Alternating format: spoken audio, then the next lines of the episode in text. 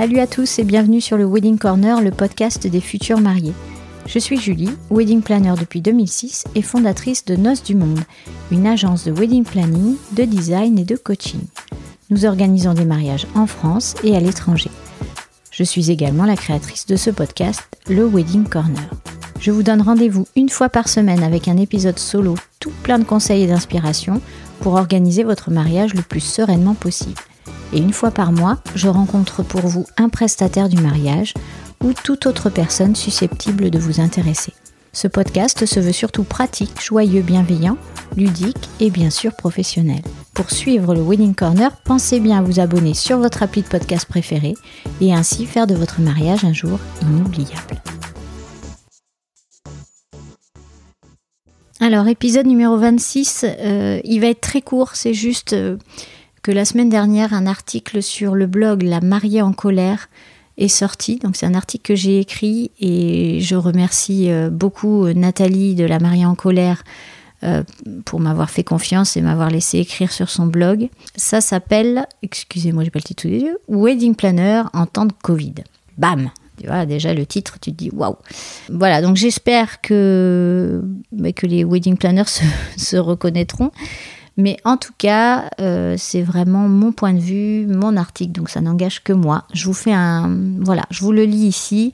Comme ça, c'est peut-être plus facile à écouter pour celles et ceux qui sont en voiture, qui vident leur frigo. L'autre fois, c'était euh, sur Instagram, euh, la personne qui m'écoutait, je crois que c'est Virginie, avait eu le temps de vider son frigo, de, prendre une douche, de faire, faire les courses, enfin tout ça avec moi, donc cool.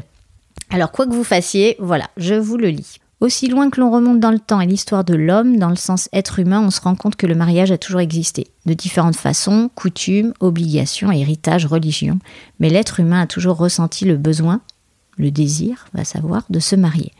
Nous pouvons donc qualifier ceci d'essentiel. Note à part qui n'est pas dans l'article, euh, évidemment, je fais un podcast, je vais vous le commenter quand même, mon article.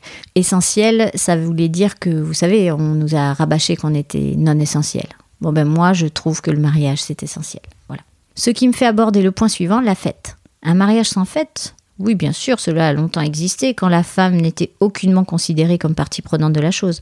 Mais fort heureusement la société a évolué, évolue encore. Entre parenthèses, il reste d'immenses progrès à faire mais je m'égare. Et nous en sommes aujourd'hui à célébrer des millions et des millions de mariages dans le monde en faisant la fête, en étant heureux, épanoui, plein d'espoir, d'une vie à deux, enjoué, décidé et impatient. Et puis est arrivé le Covid. Le plan C, comme on pourrait l'appeler. Je m'arrête là aussi sur ce point. Il y a encore beaucoup, beaucoup, beaucoup d'endroits, beaucoup de pays où les femmes ne sont pas consentantes pour le mariage. Voilà, donc ça c'était une aparté, euh, je tiens à le dire. Il y a plein d'associations qui militent euh, contre ça. Euh, personnellement, moi je sais que je fais des dons tous les ans. Euh, pour essayer de participer à ça. C'est juste, euh, excusez-moi du terme, c'est juste dégueulasse. Faut, faut que, voilà, hein, faut que l'être l'homme évolue. C'était mon petit coup de gueule euh, attaché à cet article. Je continue ma lecture. Ce machin bizarre qui nous dit les mariages c'est fini pour le moment, vous restez chez vous, vous pouvez toujours vous marier, mais tout seul, sans faire la fête. Bam, retour à la case départ? Non, cette fois-ci la femme, quand il y en a une, est d'accord. Gros progrès. J'arrête là mes sarcasmes, j'attaque le vrai sujet. Je m'appelle Julie, j'ai 38 ans et je suis wedding planner depuis 15 ans. Une année de Covid dans les pattes, envie d'en parler, envie de vous dire plein de choses. Mais je commencerai par ceci. Cet article n'est que le reflet de ma vérité, ma vision du métier. Je parle ici de mon expérience sans jugement aucun, sans avis politique ou encore scientifique. Non, je suis juste une wedding planner qui connaît son métier par cœur et qui a dû tout réapprendre, ou presque, en l'espace d'un an. Les reports. Ah, ce mot.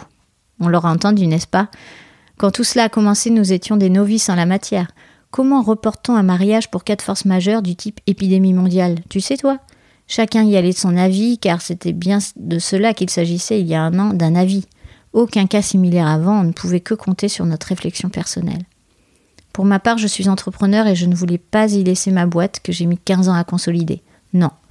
Alors que faire? Reporter?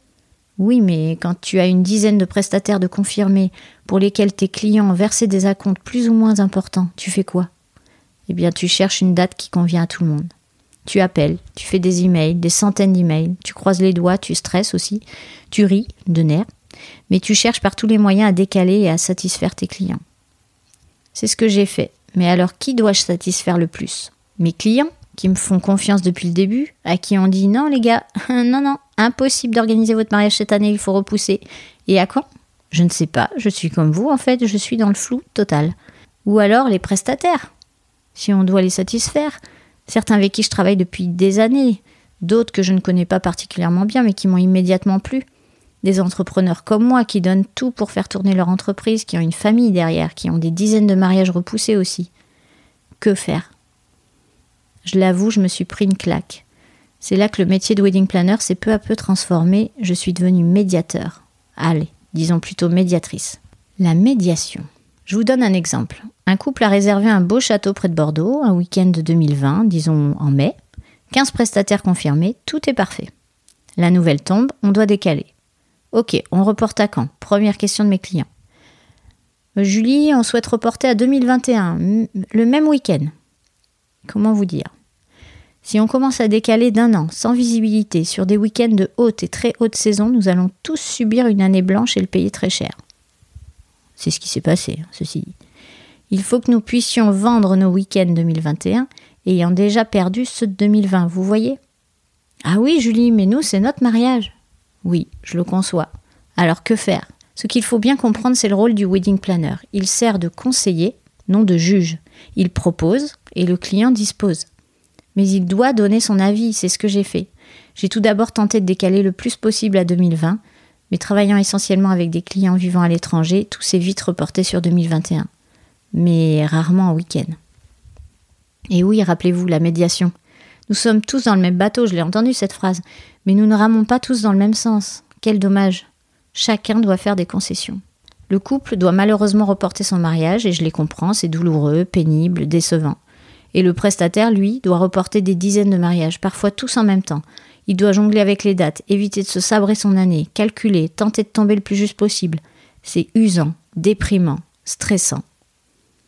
Avec tout cela, respecter un contrat initialement signé en 2019, avec maintenant des prix qui ne veulent plus rien dire quand le mariage est reporté à 2022. Et oui, c'est aussi une réalité, nos fournisseurs ont augmenté leurs prix, les fleurs ont flambé, la matière première, tout le monde tire un peu la couverture, les clients ne sont plus, pas plus riches que quand ils ont signé, alors on fait quoi? C'est un vrai carnage, moi je vous le dis. En 2020, j'ai eu la joie de faire trois mariages.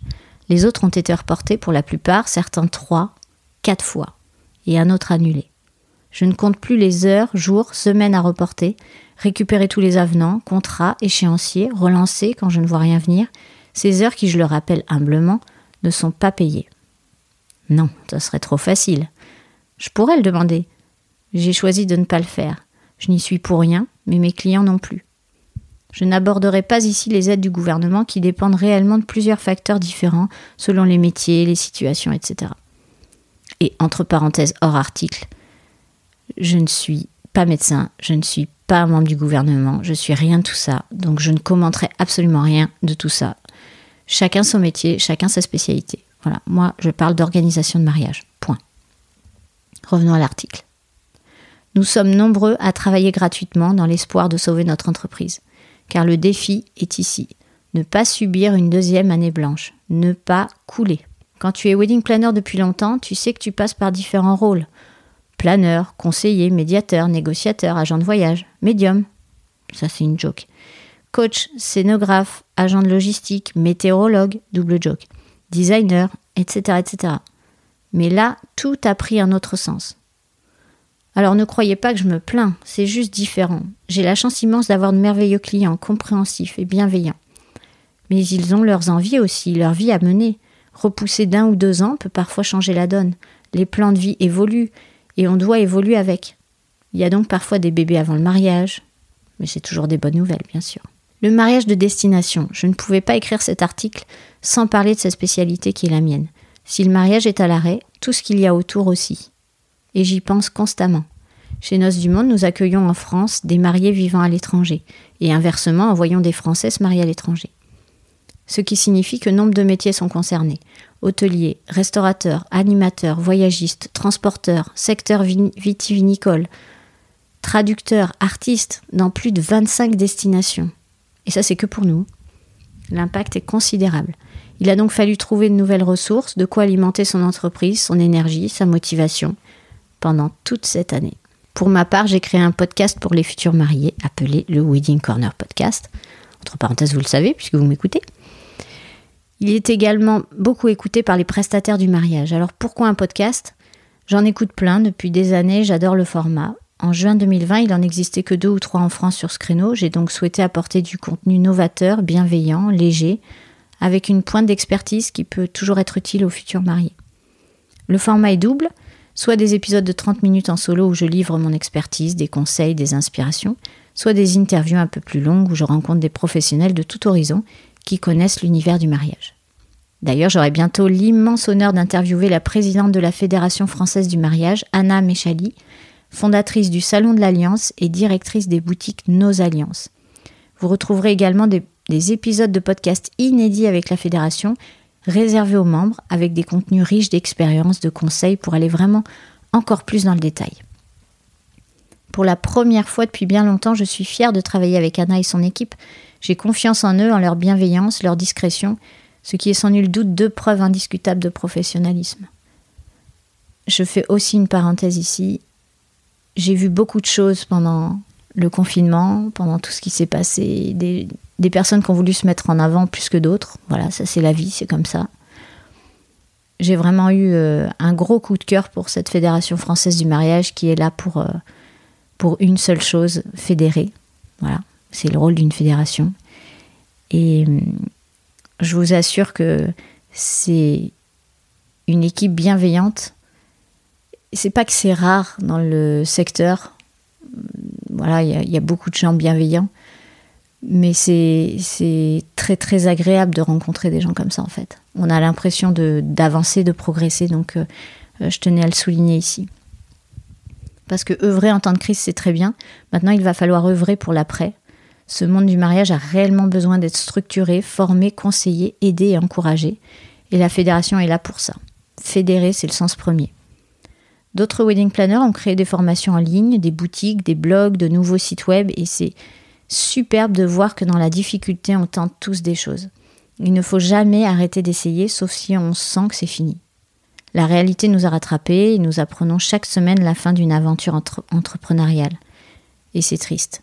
Mais c'est sûrement le renouveau d'autre chose. Quoi, je ne le sais pas encore, mais ces métiers comme créatrice d'Europe, par exemple, sont des métiers passion, où il faut un vrai talent, une âme sensible, et je ne doute pas que ces hommes et ces femmes nous épateront encore. Là voilà ma réalité de wedding planner depuis un an. On reporte, on planifie les nouveaux clients 2021, 2022 et maintenant 2023, et on s'adapte, tel un caméléon. Mais prudent le caméléon quand même. Et on se souhaite à tous une magnifique reprise de beaux mariages et des fêtes dignes de ce nom. Alors j'ai une pensée toute particulière à tous mes clients qui reportent, et je vais les citer si vous permettez, puisqu'ils sont cités dans l'article. Tracy et Tariq, Isabelle et Derek, Shannon et François, Viola et Mathieu, Vanessa et Xavier, Emmanuel et Alex, Clara et Marc, Isabelle et Grégoire, Rebecca et Claire, Marie et Philippe, Louise et Jack, Debbie et Michael. Je pense très très fort à vous, je pense bien sûr à tous ceux qui écoutent, tous les futurs mariés, tous les prestataires.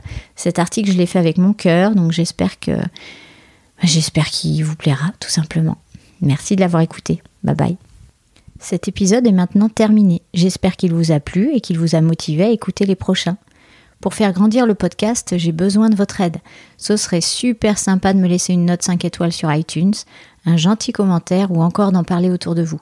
Je suis très active sur Instagram avec le compte Wedding Corner Podcast, tout attaché, et sur le groupe Facebook du même nom. Une dernière chose, si vous avez des questions ou des sujets que vous souhaitez que j'aborde, contactez-moi, je réponds toujours à tout le monde. Mille merci pour votre écoute et surtout, surtout, prenez bien soin de vous et de votre moitié. Allez, à bientôt.